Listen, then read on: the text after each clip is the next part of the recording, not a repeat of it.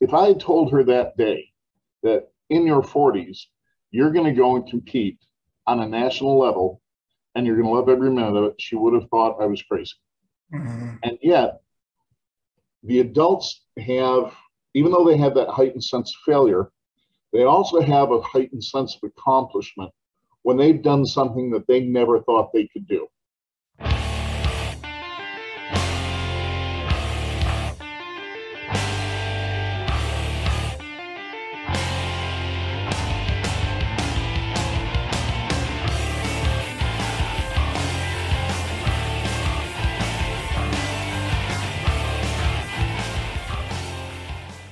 Hello, everybody. Welcome back to Conversations from the Hearth. Today, we're joined by Master Samuel Morris from South Orlando Martial Arts. Master Samuel, thanks for coming on the show. Thank you for having me. i have been looking forward to this.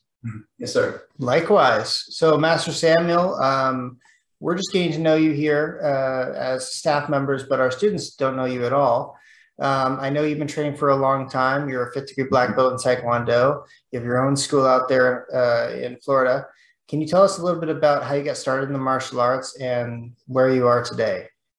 Okay, I uh, I came in probably as a very non-traditional student. I started late in life, 38, um, which is a, a, later time to start in martial arts. And I started because a friend invited me to go to a class, and I went to be polite. Um, and then, much to my surprise, excuse me, I had the best workout I'd ever had in my life. Uh, I'd gone to gyms and for years and hated it. Um, still do. Whenever I have to use gym, I hate it. Um, and uh, the more I trained, the more I took things to heart.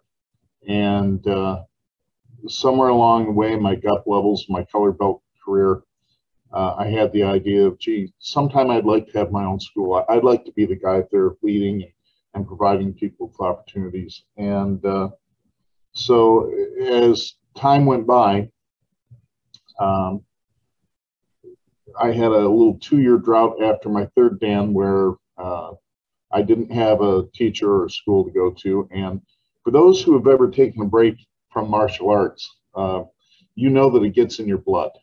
And pretty soon, if you've gone through a, a training drought for whatever reason, you start really itching to get back into it somehow.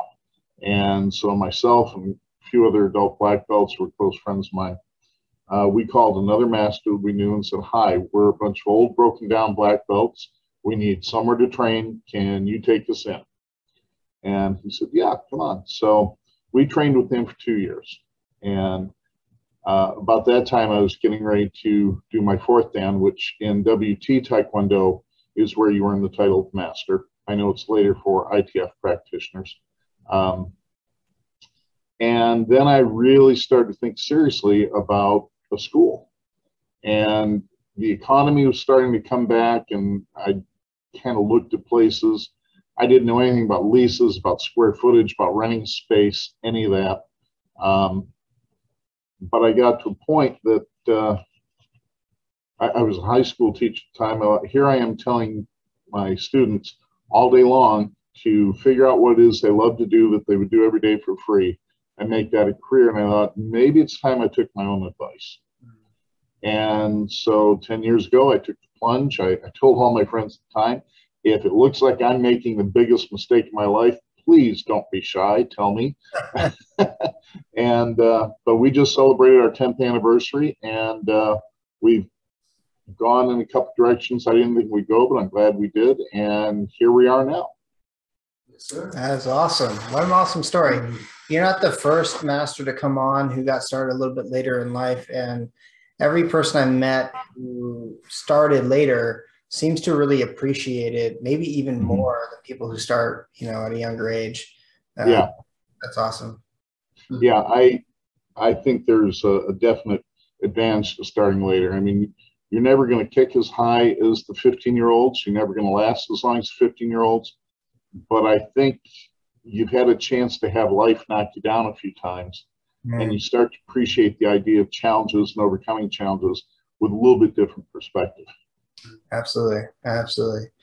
That is a really good segue into our conversation for today, which is about how to engage and retain those older martial artists as well as martial artists who might have disabilities. Um, what are some of your key strategies in recruiting older martial artists um, and then keeping them sort of engaged? Well, the, the hard part in recruiting um, an adult student is that a lot of adult students see a martial arts school as an activity for kids, an after school activity, a summer camp place. And, you know, I don't want to fault the, the schools that did that 20 years ago to keep the doors open. I get it, but I also think it soured our industry a lot um, because I think it put that connotation of we're a daycare on there. Mm-hmm. And, um, and I've never done after school pickup nor summer camp and never will I. Um, and so adults A see it as that. So trying to recruit one off the street is very, very difficult. Um, and working with adult students, it's hard because adults have a very heightened fear of failure. Uh, they don't want to be the grown up in the room who is theoretically stronger, wiser, etc., and they can't perform the same techniques as a 10 year old. Well, you have to get them over the fact that they're not going to perform the same as a 10 year old. They're not 10 years old. Um, the oldest student I had was 72. Mm. And you modify, you modify for what they can do. Um, as far as getting them in, what has actually worked the best for me is bringing in the parents of the students that are already here. Um, if it's a parent who's brought a child in because maybe they wanted to study martial arts for their kids and didn't have an opportunity and they're going to provide this for their children in the back of their mind they're thinking about it. They're thinking about gee i wish i'd keep it out there. And i'll tell you a funny story. Um, one of my Poomsae coaches started with me as a white belt. She's third dan now uh, she's been she's competed at the national level all this and here's how she started i had her two boys in class and she liked to coach from the side. I see you nodding your head. You've been through the same thing. You've got the sideline coach. And it was really starting to try my patience to a point. And I said, look, only one of us is getting paid for this. So I tell you what, you can either put on a uniform, get out on the floor, or you can go wait in the car. One of the two. Well, she put on a uniform. And pretty soon she also brought in her teenage daughter and her teenage daughter has helped me with uh, my special needs classes. Um, and like I say, her her career took off. Now, what she found is if I had told her that day that in your 40s you're going to go and compete on a national level and you're going to love every minute of it, she would have thought I was crazy. Mm-hmm. And yet, the adults have, even though they have that heightened sense of failure, they also have a heightened sense of accomplishment when they've done something that they never thought they could do.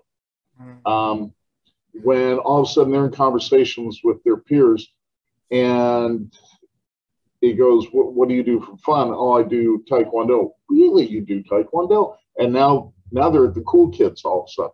And um, everything means a little bit more to them. I, I kind of mentioned this before. They, they understand the idea of challenges and overcoming them better than the kids do um, because the adults don't have somebody coming behind them to clean up their messes for them. They've got to clean up their own.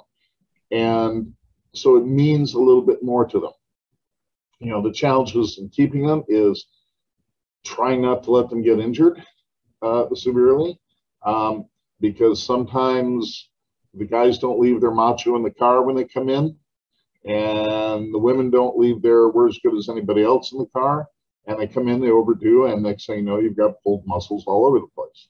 And people say oh, i don't want to do that. Um, you have to very you have to modify engage really really watch those students as they're as they're working out to make sure that you're not overexerting them not pushing them too far. It, it's still like the kids you want them to work but you also want them to have fun you want to build relationships with other adults there once they have a tribe within your school, they're not going to want to leave. And it's because of that, my entire staff are people that I've brought up from White Belt. I've never hired anybody from the outside. And um, it, it's nice because they're such a close group of friends now that they rely on each other tremendously for a lot of things, even outside the dojo. And can you pick up the kids from school? Can you do this, do that? Um, they wouldn't have had that otherwise. So uh, when they appreciate that more and then they become instructors for you, you've got the very best qualified teachers you could have to teach the kids for some of those classes. It's great. Yes, That's sir. so true. Yes. You know, it's funny. You look out in the lobby and you see the fire in all those parents' eyes, but they're really nervous to get on the floor. And it's always such a challenge to not only get them onto the floor, but also create a pathway for their first few weeks of success so they can get Right. really launched. I feel like there's probably as many adults as kids who are interested in our program. And I'm sure probably the same is true for you. But the adults don't have anyone pushing them. So when they get on the mats, they do one good day and then they they maybe they sign up because they're really excited after that first day. They can't believe that they they successfully completed class. But then they go home and it starts gnawing at the back of their mind, like, oh, I'm gonna have to go in again. And they psych Mhm. themselves out and they don't go in for their second, Right. third class. And then eventually you start seeing that kid start disappearing from the floor because the parents so embarrassed to go back in because they're Yeah. join class. It's almost like you you lose sometimes you you lose both both students because you tried to get the parent involved. So it's mm-hmm. it's this really difficult situation that that we have found where we want to be a school where you can train your whole life. How many mm-hmm. masters have you trained under and they say that's what martial arts is so great for? You can do martial arts your whole life. But every school I've ever trained at either is a kids kick martial arts school or like an MMA fight gym with very little in between. Sometimes there's it's like a Tai Chi kind of place where it's just old people, but there's no there's no balance. And I think that's something that we're really trying to achieve at Rising Phoenix Martial Arts. It sounds like something you have already sort of achieved over there. So I'm really curious what your strategies are for getting those people onto the mats and then creating a really successful pathway for them so that they're not, you know, psyching themselves out. Yeah, it's it's difficult. Like say, you know, you mentioned looking at those signs when they're out there in the waiting area. If they're standing up and looking around the corner through the window, whatever you happen to have, those people you go up and you just whisper. And what I'll do is I'll say things like, "There's room on the floor for you too." And we also have an adults only class because some will try it if they don't have to be around the kids. Yes. You know, they only want to play with people their own age. So make sure you've got an adults only class, regardless of belt level. Um, and the other thing we do, and we, we just started this uh, not too long ago, uh, my sparring coach, who I also trained from white belt up, like I said, my entire staff is like that. Um, on Monday nights, he runs an exercise and stretch class that we provide as a thank you for the parents for bringing your kids here and they get to come out on the mat and they do like a half hour of core exercises, maybe planks, jumping jacks, that sort of thing. Then they do an hour of stretching and it gets rave reviews. So now they're a little bit more invested. They kind of feel like student two. And then it's easier to chat with them and say, you know, you could do the other as well. And they're a little bit more receptive to the idea doing that. Um, and I, I've done uh, posts before showing my adult students and reminding people that this is not just for kids. And you get some phone calls and some people check it out. Um, but I always find if you can overcome that fear of failure, that fear of embarrassment or awkwardness, you've got them. But that's a big obstacle to overcome. Yeah. Mm. Yeah. Yeah, it is. And um, I think the the benefits of martial arts are even more important as we get older. I mean, they're important when you're a kid, obviously, leadership Oh, right. skills, you know, fitness, discipline, all that stuff. But I mean, they're super important when you get older. You know, when we're learning break falls when we're young, yeah, it doesn't hurt as much, but it's not as important as when we get older. If we fall when we're older, that's how we break our hip. So learning break fall is even more important. Staying in shape is even more important. Um, we're really fighting for our survival as an older person, where we're just doing it more for fun as a kid. Right. Yeah. Yeah. I, I've also told the adult students I've had that if you want to put yourself on a weight loss program, a diet or whatever, do whatever you're going to do. But I think a lot of the reason that people's diets fail is they diet for the sake of dieting. Mhm. And then when they're done, they've lost weight, but there's really not a reason other than to be smaller. Now, granted, some people lose for health reasons, that sort of thing. But when we're talking vanity weight loss, once they've lost it, how many people do you know that packed it right back on again? Mhm. And you've got, you know, more people in that than you've had hot dinners. Mhm. However, when you've got somebody in class to say, you know, if you dropped another 10, you'd be a little bit faster and you could beat that guy at the next Saturday matches. Oh, okay, now we're all about it. Now there's there's a, a, a very specific goal for that student uh, to go along. Um, you know, it, motivating the adults, it, it's all about modifying. So if they're still working out, um, they feel vested, they feel like they're accomplishing something, and they still have to have fun. Um, because nobody wants to do something that isn't fun. Uh, why do everybody hate gyms? They're not fun. Yeah. Um, they're boring. Um, I don't care how many TVs they've got there. Um, You, me- you mentioned, oops, sorry, you mentioned two things that I wanted to cut in on because I totally agree. oh yeah, One is that um, it's always such a shame when I meet people who have great a great body. They go to the gym every day and they, you know, awesome, like physically they're super fit, but they don't do any sports. And it's like, what are you doing with that body? You know? Yeah. Like Yeah. Um, when you are doing something like the martial arts, when you lose 10 pounds, you move so much faster, you have better balance and coordination. And it's like there's a a way to actually use this newfound body, you know? Mhm. And then the second thing is, like you said, I, I've gone to the gym for many, many years over my life. And while there were a few stretches where it was kind of exciting, you know, seeing my body improve, especially when I was younger, and I got with a good group of people who would go with me, and I kind of got to know the other gym members. The actual experience of working on the gym is probably the most boring experience of any athletic activity you could do because it's literally just mass repetition of very, very simple exercises. Whereas, like something like the martial arts, every time you step on the floor, you're going to be learning something new. You're going to be mm-hmm. Improving something that's not just, oh, yeah, I can do this motion with a little more efficiency. It is, I can do this with more speed and more power, and I can put it into application in my sparring, and I'm going to do better. And that's what makes it so awesome. And I think just martial arts in general, they have so much depth. You know, I'm always talking to my students about you can never be a master of it all. The more you work on your striking, the, the worse you get on your grappling. The more you work on your grappling, the worse you get on your striking or your mm-hmm. weapons or whatever. And there's just so many pathways to explore. Um, you can't be the master of it all. And that's what's so exciting and awesome about it. right, right.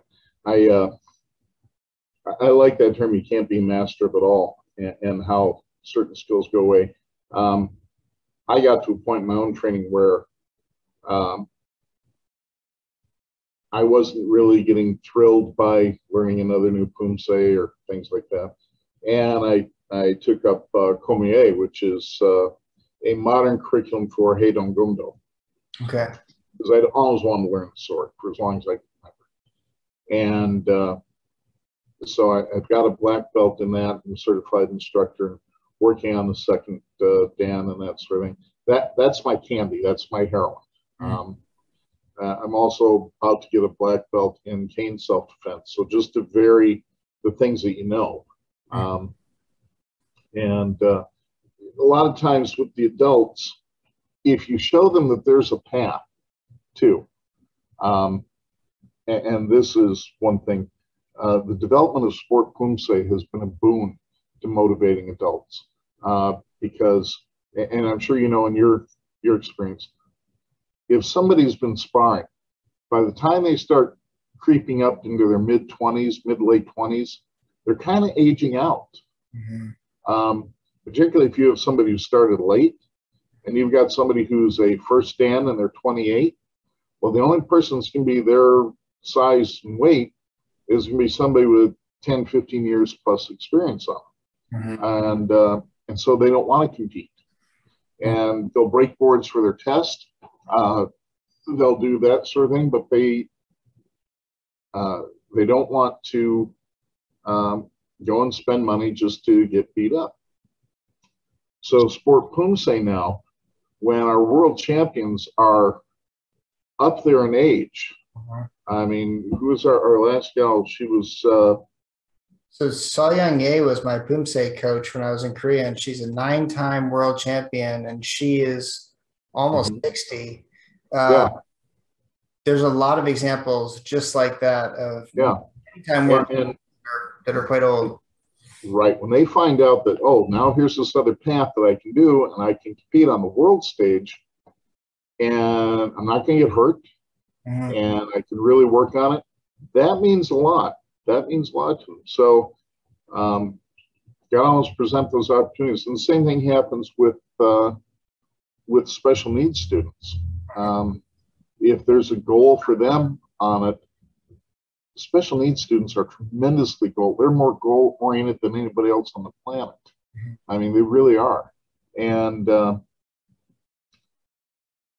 and sorry to do my own segue here, but uh, you know the the special needs students uh, they study harder, they don't ask questions, they do exactly what you ask of them, and as long as you're modifying for their ability, whatever it is, and give them um, a motivation, a prize at the end of it, they're all about it. They're ready to go. Yeah, something we were just talking about today is um, it's surprising who makes it to black belt and beyond. Sometimes you get this kid who comes in and he's this fitness uh, god and he doesn't make it to black belt. Then you have another kid comes in and he's got some disability um, and he makes it all the way because there's something in the martial arts that really captivates him. Maybe he was looking for community or he was looking for for meaning or, or whatever it might be, and he found it in the martial arts. Whereas the um, you know more athletic um, you know practitioner might just kind of gl- glanced over that part. You know, uh, yeah. I, I- know the thing that we go by that I found to be true, and maybe you have, and I'd be interested in what you have to say. We always go by the uh, saying that only one in every 100 white belts will make it to black belt. Mm. And I found that ratio to be pretty true. And that, that spread even gets higher as you get into Dan levels. Mhm. Um, and I can even say to my students, how many people do you not see around here anymore? Mhm. Didn't make it. Yeah. The disappointing is when you have somebody that you're sure is going to make it, and then for whatever reason they don't want to do a black belt test, and they're going to quit right then. You know, the, the analogy that I use to them is that your color belt career is like training for a marathon. Mhm. This is when you're buying your running shoes, you're gradually increasing how far you can run.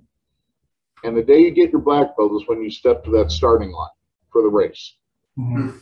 You know, why would you walk away and not race after you've done all this training for it? Um, and that seems to keep a lot of them going. And unfortunately, also adds to the shock when someone doesn't do it.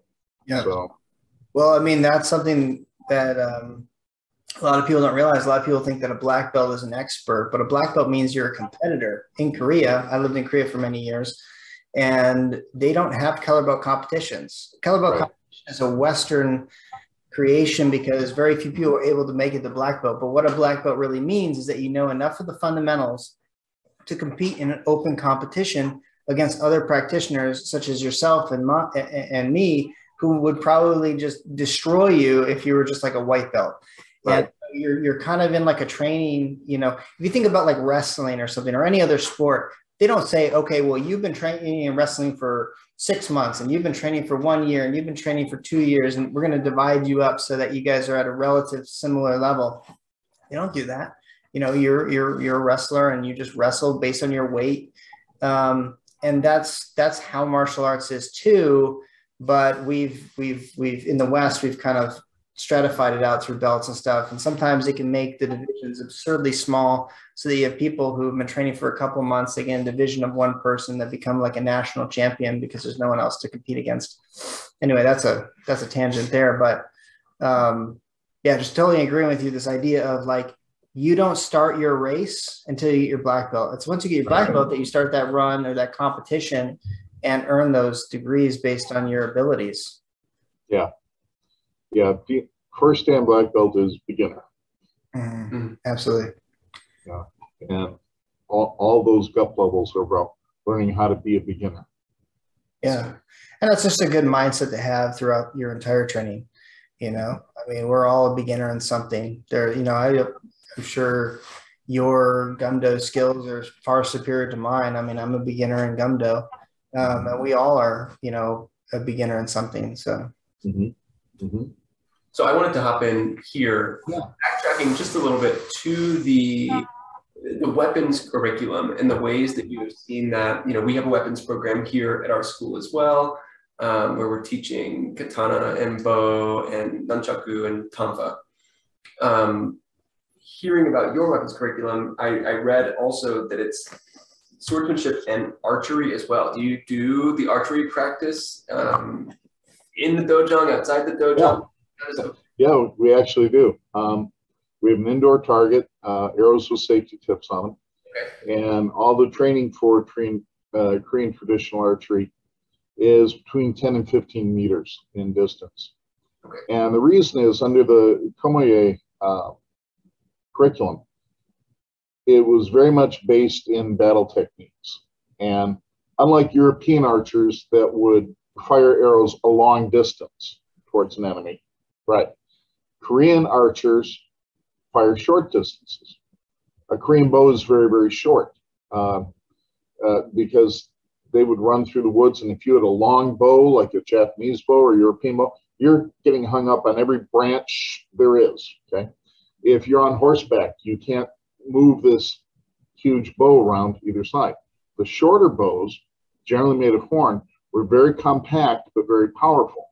So it could be fired on horseback, it could be run through the woods with, but it was still for very close uh, targeting on the enemy.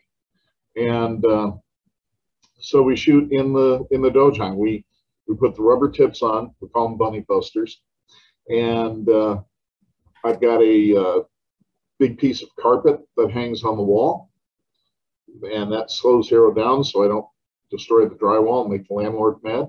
Um, and we will practice different shots that way. And learning traditional Korean archery, uh, when I've had students try to come in from using uh, what I call Olympic style, it's relearning because arrows on the other side of the bow, it's a different kind of grip.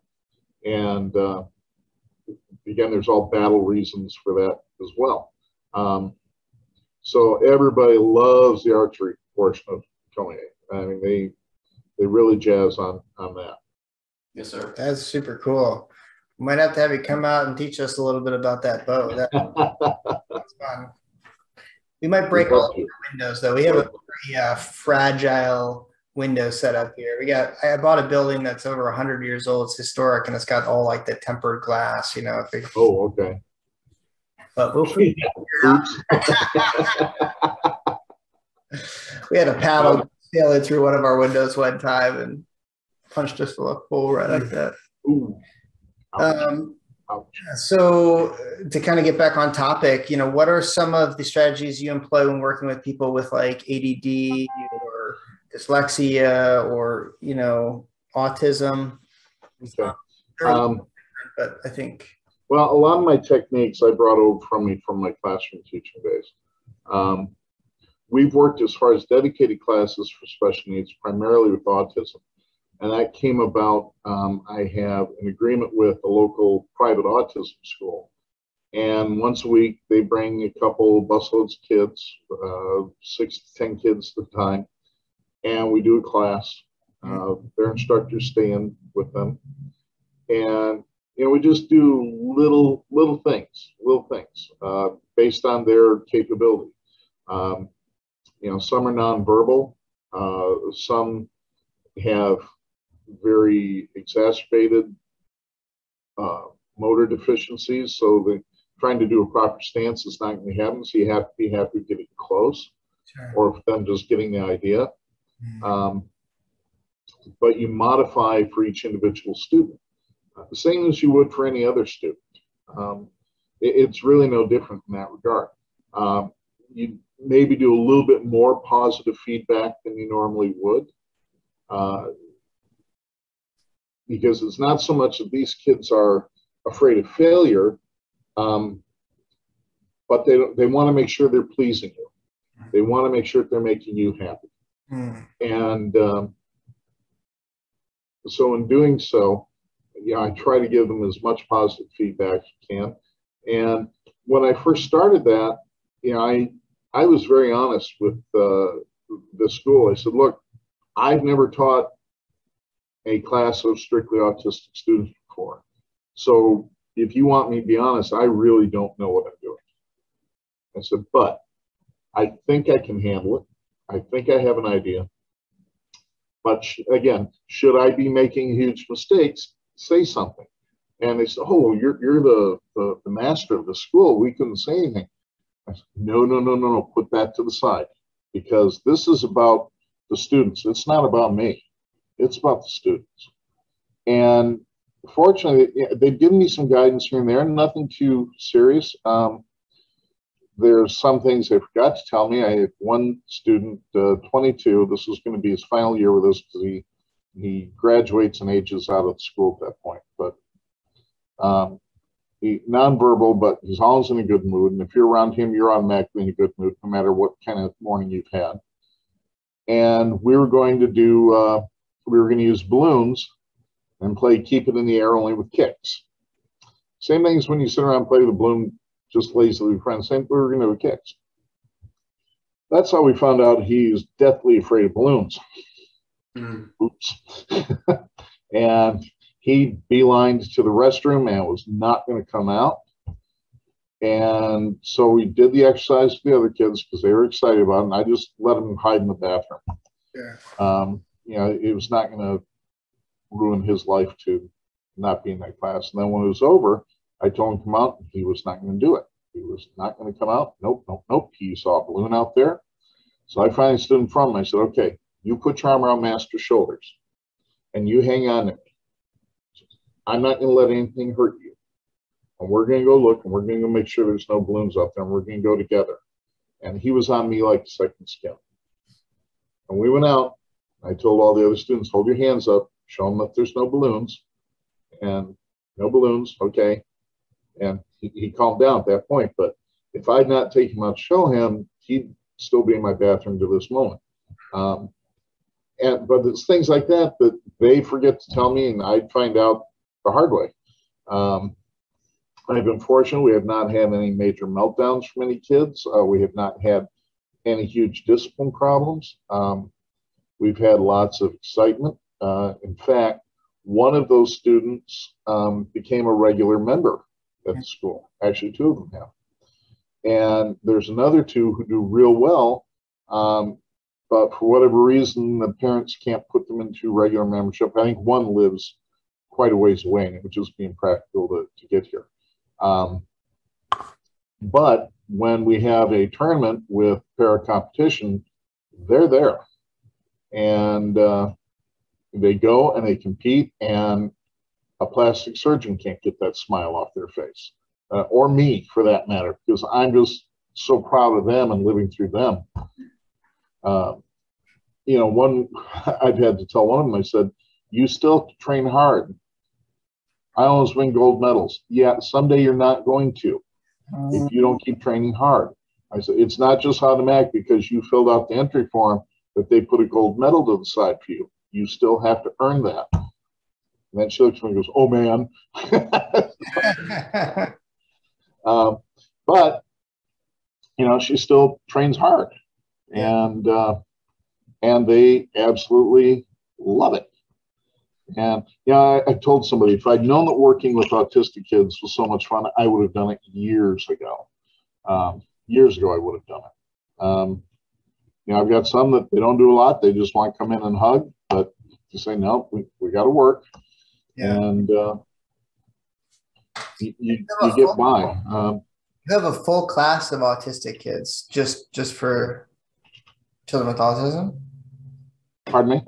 You have a full class just for Yeah, yeah. Um, they would come in uh, once a week, like say, for about 45 minutes. And I'd have six to 10 students in. Uh, the first class as long as the younger guys. The younger guys are a little bit more challenging. Uh, they're lots of runners. and uh, then my teenagers come in the second class. And uh, the teenagers, I can do a little bit more uh, tightened up lesson, a little bit more traditional kind of stuff because they're they're older. You know, that's the whole reason. They're just older. Yeah. Um, and you know, I see changes in them from year to year as they grow. Uh, I see some abilities grow. I see some abilities backslide a little bit. Um, you know, I have to deal with was their medication changed, and certainly I'm not in the loop for that information when it happens. Yeah. Um, you know, I, I, find out the hard way on everybody. Uh, sometimes I'll ask, uh, you know, medication change.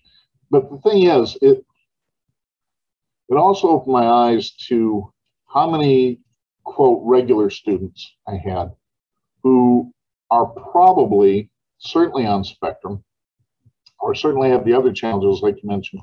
I, I had a student who had whatever there was to have, he had it. He had ADD. He had uh, hyperactivity. He had dyslexia. He had Tourette's. Uh, you know everything, and you know I just learned that chunk out a technique. Just chunk it out. If you want him to do a low block followed by punch, we're going to just start with low block. Then we're going to talk about twisting the wrist. Okay? Then we're going to talk about pulling that back to a chambered position as the punch comes out, breaking it into little fine steps. And in doing that, we could give him give him the skills he needed, and he could do well. Um, and we learned that, you know, if it was time to introduce a new Poomsae to an entire class, yeah, he can. I was giving him this option. I said, you can follow along the first time all the way through if you want, or you can watch. Mm-hmm. Most time he would watch because you could probably get a group of people to follow through, follow through 19 or 20 moves. You know, they're going to make mistakes. It's not going to be pretty, but they'll follow along. And that was just way too much input for him at one time. Mm-hmm. I said, but did you see it and get an idea of what it looks like? I think so. Okay. We're just going to work on the first move. Mm. And we're going to do the first move six times. Mm. Then we're going to do the first move and the second move six times. And you just add in one more as you go. And it might take him a little bit longer to learn that Poomsae, but he'll learn it. And as long as you can keep them practicing, you know, teaching them is only 50% of the battle. Keeping them practicing is the other half. Mm-hmm. Uh, if you can keep them practicing it, then, like you know, you get to a point where you do these things out of muscle memory. They will too if they practice. Um, if they don't, then here you are on test day and they don't know what's going on because they haven't practiced it. Mm-hmm. Um, and if there's one thing I am hard about, it's you have to practice because nothing can make the veins pop out of my forehead more than teaching a high belt how to do their beginner stuff. Mm-hmm. Uh, you know, uh, we're one of those schools where you're responsible for everything all the way through. I told students at my last belt test, my test started at white belt, and yours is too. And that's because we have one chain school in town that once they learn a belt, it's done, then they learn the next belt. And I'm sure you have schools like that in your area. That they're all over the place. Um, I said, no, you you're not going to be wearing my uniform and have somebody say, "Show me what people learn at white belt," and you have no clue. That's not going to happen. not with my label on there. Awesome. That's great. Um, I mean, that's a whole different discussion about you know, yeah, integrity and ethics in the martial arts. Right. I have a lot to say on that too. But to kind of get back on topic, um, now working with children with disabilities and having a weapons program this is interesting. So uh, do you make any changes to your weapons program for people? Well honestly we haven't moved them into weapons too much. I've only had one that's kind of uh, dealt with weapons a little bit with uh, Donbong short stick. Um, it's a matter of motor control in a lot of situations. Um, and you know, to do, we had a couple try uh, sword class one night, and they just didn't quite have the motor control to what sort of safely learn to do a cut.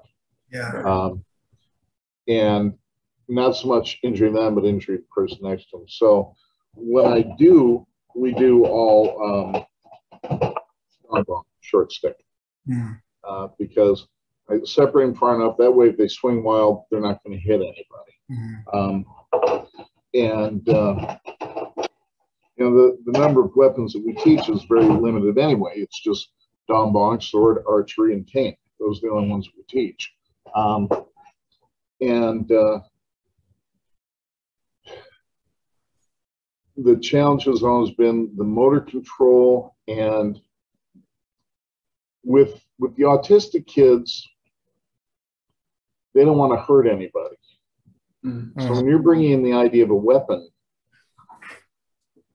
a lot of them get stuck on why would i ever want to learn that Mhm. so i don't ever want to hurt anybody punching and kicking they're envisioning targets boards doing a Poomsae for those that spar, they understand they're going for hogus. Um, but when you talk about weapons, that's a whole different kind of thing. That's not a sanctioned fight situation. Mhm. And a lot of them, I'm going to say, for lack of a term, find it distasteful. It's just not within their their realm of of being to do that. Um, so I haven't done a lot of experimentation with weapons and autistic students. Now, if I had someone of different ability, um, you know, someone say wheelchair bound that wanted to learn short cane, different story. Different story. You modify techniques you work with it. If they want to work with Dong Bong or something, um, that we can do. Uh, What about with uh, children? Do you I assume you teach weapons to children? And when do you start? Is there a rank uh, at which you start? I I start. I don't have a like a belt level. I start. It's individual. Uh, I look at their temperament and their demeanor. Um, you know, I've had a green belt that, not for love or money, but I'd put a wooden stick in his hand. Um, yet I've had a yellow belt who could deal with it and understand. Um, so that's how I divide up that way. And I, again, I just kind of keep it short and sweet um, because the a lot of the kids they don't think in terms of a street attack. They understand bullies, but they also know they can't have weapons at school. Um, so when I deal with weapons, it'll be Don Bong. I'll say, look, this is just a stick. And this could be anything you find in the room if you really needed to defend yourself. Um, but they can't grasp a bully doing that. And sometimes it's hard too.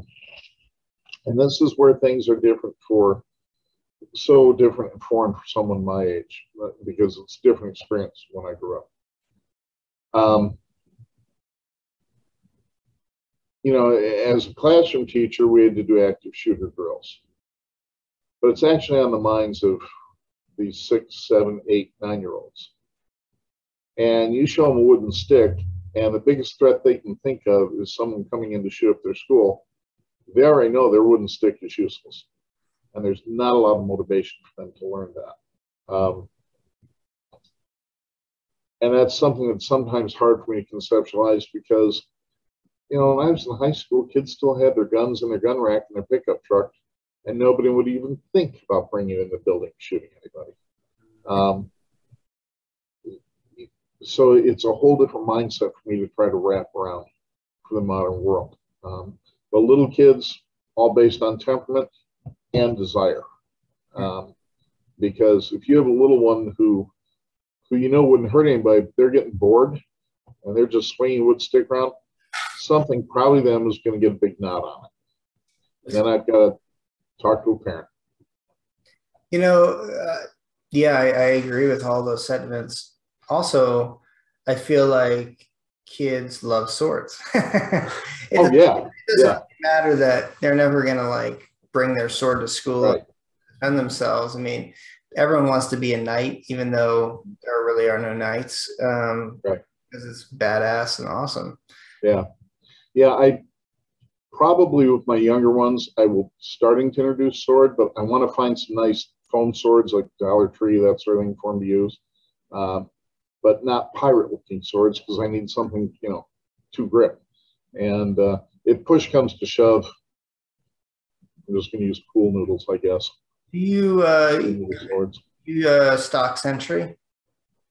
Yeah, Century's got some. Um, Action Flex. They also have yeah. like these these foam ones, which are more fragile and not really meant for full contact or anything. But uh, right. Yeah, I'm curious what your thoughts are on those because we we've been also, you know, sourcing uh, products is such a cha- a unique challenge that you don't realize until you get into the business and you're like, wow. I mean, I'm sure you've had some issues over these last couple of years where, I mean, just uniform. Uh, one student bought a uniform more than eight months ago, and it took us about eight months for it to get into stock. And then as soon as it got into stock, it was out of stock again, and now we're waiting yeah. a couple more months, and we're still not sure when the next uniform is going to come in. Um, it's just so challenging. Um, mm-hmm. Mm-hmm. Yeah, it it definitely is. Um, you know, I, have been there in the uniform situation with everybody else, where you know you're you're buying brands you don't normally buy only because they have them in stock. Yeah, and um, uh, you know, I, I, was buying a lot of Proforce because they're cut a little bit extra big, um, and you can generally fit kids in it for a longer period of time. So I hate telling parents every six months they need another uniform to kick her out of it. Um, and uh, so I, I, bought things that I maybe wasn't entirely thrilled with cut, but they had them. Fortunately, a lot of the, the suppliers that I use uniform wise are getting back into it. But you know, you mentioned swords and the problem with a lot of uh, the foam and polypropylene practice swords that I've seen is they deform very easily. And for the price, that's what makes me hesitant on a lot of things. Yeah. Um, it, it's kind of like the, and I'm sure you've seen it, the Bob XL that has the lights now. Mm-hmm. Okay, $400 for this thing. Yeah. 10 men and a boy to put it together. And it only takes one good side kick to those legs. And that thing's broken. It's useless. Yeah. Um, you know, my, my cane instructor has one for cane instruction. But even that, he still gingerly only hits those legs because he knows you're going to snap and break. Um, and a lot of these foam swords are the same thing. Um, you know, I, I, I, know one other uh, sword student who had one of the polypropylene swords. And uh, I said, Do you keep it in the trunk of your car? He said, Yeah, sometimes. I said, Do you have to bend it back into shape a lot? He said, Sometimes, because get in there and melt. Um, and, and foam chips, you know. Um, if you're going to have them strike a bob or, or strike some other kind of target, that foam is going to chip. Yeah. Uh, expensive. Um, you do a lot of uh, like uh, sparring with the weapons? Um, with swords you do. Now we do use padded swords, the round padded swords. Um, and there is a full armor to it. And interesting side story, when, when I first started in this, I knew that the sparring was with padded swords. And I thought, well, it's padded swords. Why would you want armor? But I bought the armor because, you know, teaching tool, visual kind of thing. And then we had a seminar with our grandmaster. Yeah. And he hit me in the armor with the padded sword, and I felt it go through to my spine. I thought every penny I paid for that armor was so worth it, right? I said, I get it now. Okay, I I have been instructed. but uh, yeah, we'll we'll do that, and and uh, we'll do some light stuff, just going for wrist and head with uh, just forearm guards and and uh, a helmet preferably one with a face shield, um, because you don't want the tip of you know these fabric coated swords come down and graze somebody's eye and scratch it. Put a face shield on, um, and uh, honestly, people enjoy the sparring with swords more than Olympic Taekwondo sparring. Um, I've not seen a sword sparring match yet where both combatants at some point do not start to giggle. Um, there, there's a joke about uh, all you're doing is playing with swords. No, this is very serious, concentrated study in the use of the sword. Well, how'd you get into it? Uh, playing with swords. Yes, sir. That's awesome. Yeah, we we do like um, defense sets back and forth, and we'll do some like you know fifty percent speed, kind of no Mhm. contact sparring. Mhm. Um, we use wooden bokkens, which are pretty resilient. I mean, Yeah. crack eventually, but Right. you can glue them back together and kind of continue. Yeah. I've I've played around with the idea of doing Shinai, but the kendo armor is very expensive. Um, and we we're I've got a set for sale if you ever want it. right now we're looking at doing the action flex at a certain level of proficiency. Mhm. The the action flex like helmet and gloves, but Right. it's just one more thing that we have to sell to our students, and it's always so hard getting Yeah. a Yeah. full set of everything that it's like it's been a little bit of a challenge. Yeah. You, you don't want to be holding your hand out once a month to parents for for money. Um, yeah, some schools don't have a problem with it. Um, I always want my school to be affordable. Um, and but I'm also very honest with people. If they're going to seriously study swords, equipment is expensive in sword. You know, the armor is four hundred dollars if you're going to get proper armor. Mhm. Um, and it's different than the uh, Kumdo armor. The Komiye armor is a little different. It's more like Action Flex. Um, and, uh, you know, a good aluminum practice sword is about $140. Uh, you know, uh, a good bow is going to run you two and a quarter for a Korean bow. Um, you know, that kind of stuff is expensive. Now, I find inexpensive sources as best I can. God bless Amazon. Um, you know, if I if I order arrows from the Korean Armory, I'm going to spend fifty dollars, fifty to sixty dollars for uh, six arrows, plus the shipping from Korea. So now I'm in a hundred bucks. I get a dozen arrows off Amazon, carbon fiber, same length, for thirty bucks. Um, and uh, you know the little ones love bow. Uh, you get a couple cheap ten pound bows. You can get them at any sporting goods store in town. You're going to spend fifteen to twenty bucks, probably close to fifteen for these, and little fiberglass arrows, and they love it. And if you get enough of them, there's a fantastic game that kids love to play. It's a war game. They have their foam sword in their belt. They've got their bow. It's kind of like dodgeball. Love it. I love where this is going. Okay, yeah, yeah. You've got kids on both sides of the room, Yeah. and you've got so many archers with arrows, and they've got the big, huge padded tips on them, big, huge ones. Yeah. Things that you know, it's only a ten pound bow, and this thing's on it. So just the way that thing drags the arrow down anyway. So if it hits anybody, it's not going to hurt them. They're wearing their helmets, and it turns into if they get shot with the arrow, they're down for, or they're out. Um, if they're out of arrows completely, they have to take their sword and try and go and defeat an archer before they can get a shot in. And it's just total war in the middle of the floor. Somebody shoots an arrow, somebody else picks up and shoots it back at them. And they're having a ball. And I first saw this at a seminar with a grandmaster. And he said, Do you think your kids like to play this? I said, My adults are going to love to play this. Are you kidding me? They're going to be all over it.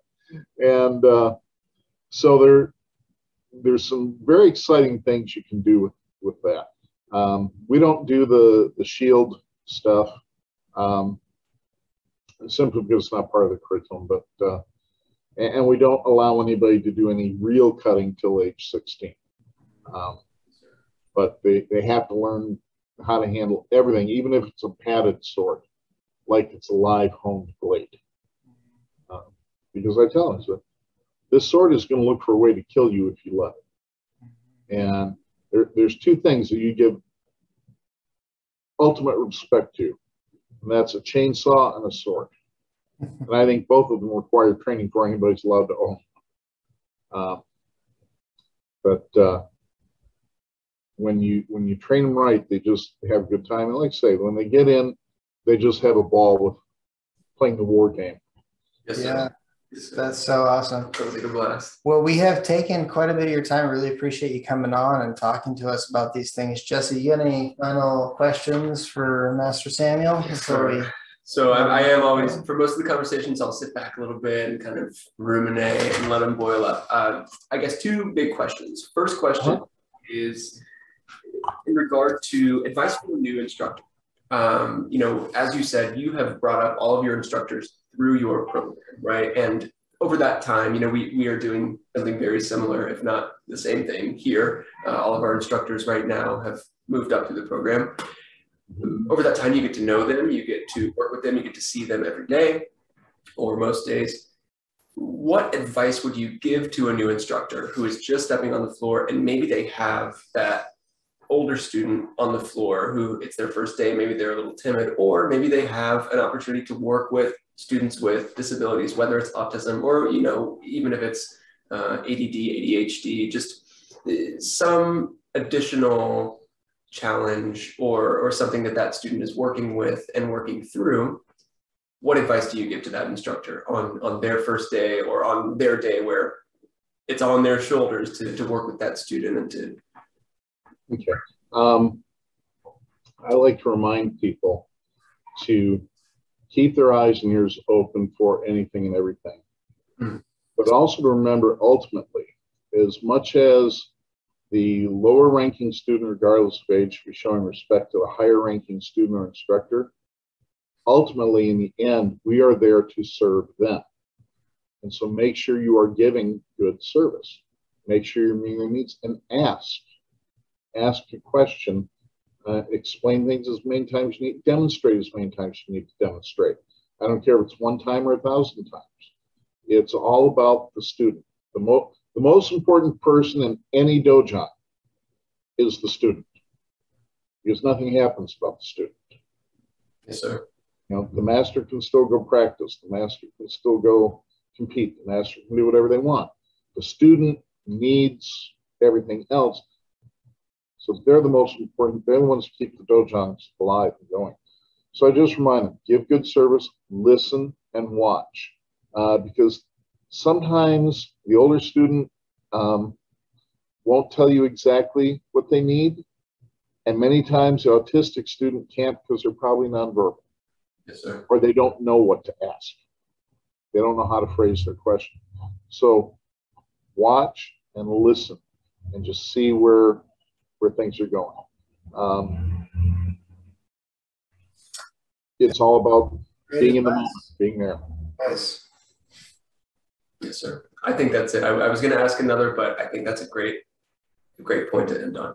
So, Well, Master Samuel, it was a true pleasure having you on. I think you had some really important things to say about, you know, working with older people and people with disabilities. And uh, we'd love to have you back on in the future if you ever want to talk about something else. Um, I'm sure our students got a lot out of this, as well as other instructors around the country who are watching our podcast.